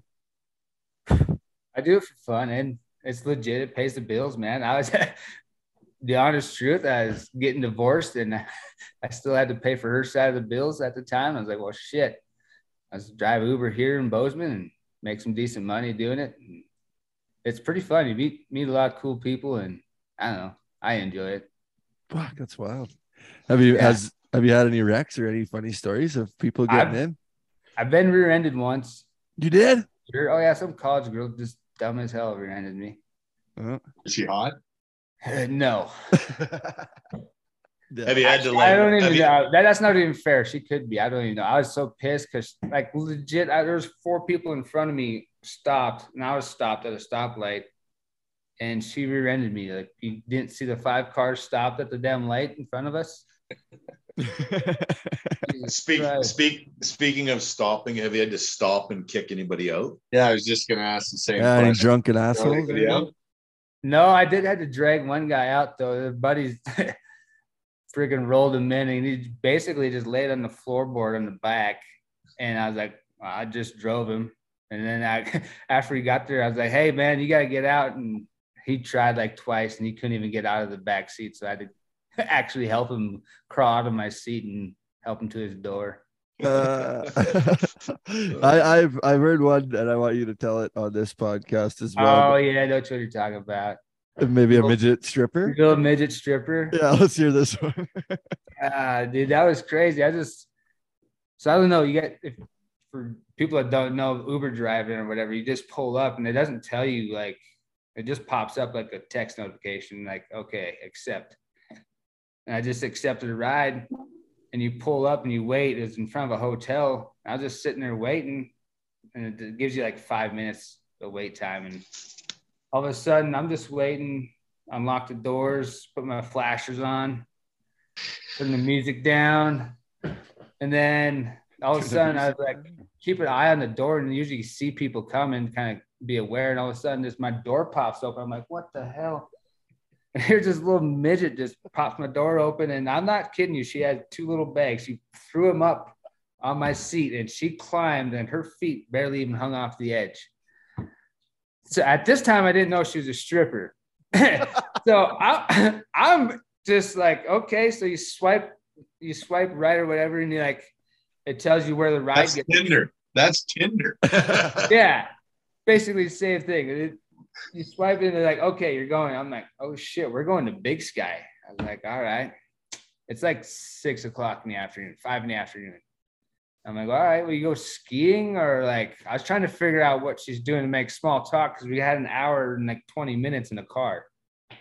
And she's like, no, I don't ski. I was like, okay, well, what, do you do anything like snowmobile or like, I don't know, like what the hell do midgets do in the snow? Like it's middle of January here. Make little snowmen. and then eventually she's like, I'm a dancer. I'm like, oh, oh, okay. And then we get to talk, and then yeah, it's like, so I roll up in on the way there, we get talking. I'm like, well, once you get there, you're out and stuck out there by yourself. Like you're out in the middle of nowhere. There's no Uber rides back. So these guys giving you a ride back? And she's like, no. I'm like, well, I guess how much would it cost for you to stay if I paid you? I was like, 300 bucks. I just threw a ridiculous amount out there. I'm like, It's a lap dance. Yeah, Yeah. just Uh, you told her a lap dance. Yeah. So I was like, 300. She's like, got on the phone while we had service. She's like, okay, done deal. You stay out. I'll get right back with you. So I drop her off. So there was a surprise, I guess. So the one guy comes out, meets us, and then she rolls in the front, and he's. I asked the guy, like, "Hey, can I use the bathroom?" Because I had to piss really bad. And I was like, "She's like, yeah." After she goes in, just go in and go to the right, and bathroom's just right there on the right. I'm like, "All right." So she goes in. I give her like maybe 10 seconds. I had to really piss. And I'm like, all right, that's good enough. You had to do her little dance, whatever. I honestly didn't know. I just give her a little time. I'm like, all right. So I just bolt in, go to the right, go piss. And I come out and I've just caught myself watching. I'm like, okay. And then all these guys are looking at me like I'm the pimp. And I'm like, ah, fuck, this is weird. They're like 50 year old dudes. And they're, I'm just posted up like this, kind of like, I, don't know, I was taking it all in. I'm like, okay. Uber driver. They looking at me. I'm like, okay, I'm out of here. I went back down to this gas station in Big Sky, and then an hour later, I drove back up there and picked her up, and she gave me a 300. She, she legit said that I had to show my titties for that. Okay. okay. Oh, Scott, that, the there was a quiet uh, little little snowman joke that I got. I got Oh, I'm glad. Yeah. Oh, we're on Uh, yeah, Yeah, we uh, are. Exactly. That was good. I like that Stetson. Heck, you never know what you're gonna get into as a fucking No. Uber driver. Oh, well, that's hard to beat. So we could probably start wrapping it up with that one. I like that story. That's too There good. ain't gonna be one better than that. No, No. the highs Now and we the got lows. tears. Now we got Yep. tears of laughter coming down. Yeah, yeah, that one got me good. That's fucking funny. Uh, before we do finish her up, though, Stetson, uh, Scott's got our infamous question for the show. Stetson, as always, good to talk to you. Good to see you again. I'm glad Yeah. you're uh, physically, mentally strong and ready to take on whatever's thrown at you, and probably a kick-ass Uber driver as well. But uh, we all know what our take is on NFB. Um, what is it to you? Just show up and fucking be a man every day. That's it. Oh yeah, there you go. Nice and simple. So uh, one more question I do want to ask you though, like as a as a guy, you know, a First Nations guy, you you are um, a big role model and leader for a lot of the young guys coming up and and going through everything, um, losing your mom, breaking your neck, all the different stuff that you've had to go through. You could have went off the track and and uh, not lived the life that you you have. So um, is it very special to you to to be able to be a leader and a role model for for young kids back for where you come from and and to to try to be like you I I don't know if it's special. It's, I just did it more for the willpower myself. Like, you know, I, I quit drinking there in my professional career for three years. I didn't drink beer at all. Like, it wasn't a problem. It's just more of a willpower and be able to prove to myself that I can do it. And I don't know, sky's the limit. Not not trying to be a role model or nothing. I'm just trying to live my life. But if guys, people look up to me, that's great. I'm just I'm just out here trying to get it the best I can. fucking nice, Nice. There we go. Yeah. okay well we appreciate you taking the time and jumping on this podcast and we'll have to maybe get you back up to prince albert and do some fucking steer wrestling again here at some point if you're uh, Oh, if dude, I you're still got that video. That's badass. yeah we're I'm gonna just team roping, not steer wrestling for Yeah. sure. though. yeah you, you probably not your back probably wouldn't take the fucking beating that you took that day bulldogging at my No. house a good solid two minutes of wrestling right there. Shows your willpower I'll see you in Vegas then, I guess. Eh, Stats? You'll be down Yeah. there. I'll be down there for that. Perfect. Cool. Cool, man. Okay, well, like I said, it was a lot of fun getting to travel the road with you and uh, all yeah, the different man. shit that we got to do. And hopefully, we get to keep doing more of that and stay in the game and become a dad and all that sort of stuff. We can keep keep doing fun stuff. Hell yeah. Appreciate it. All right, Stetson. This has been our interview with Stetson. Blanc.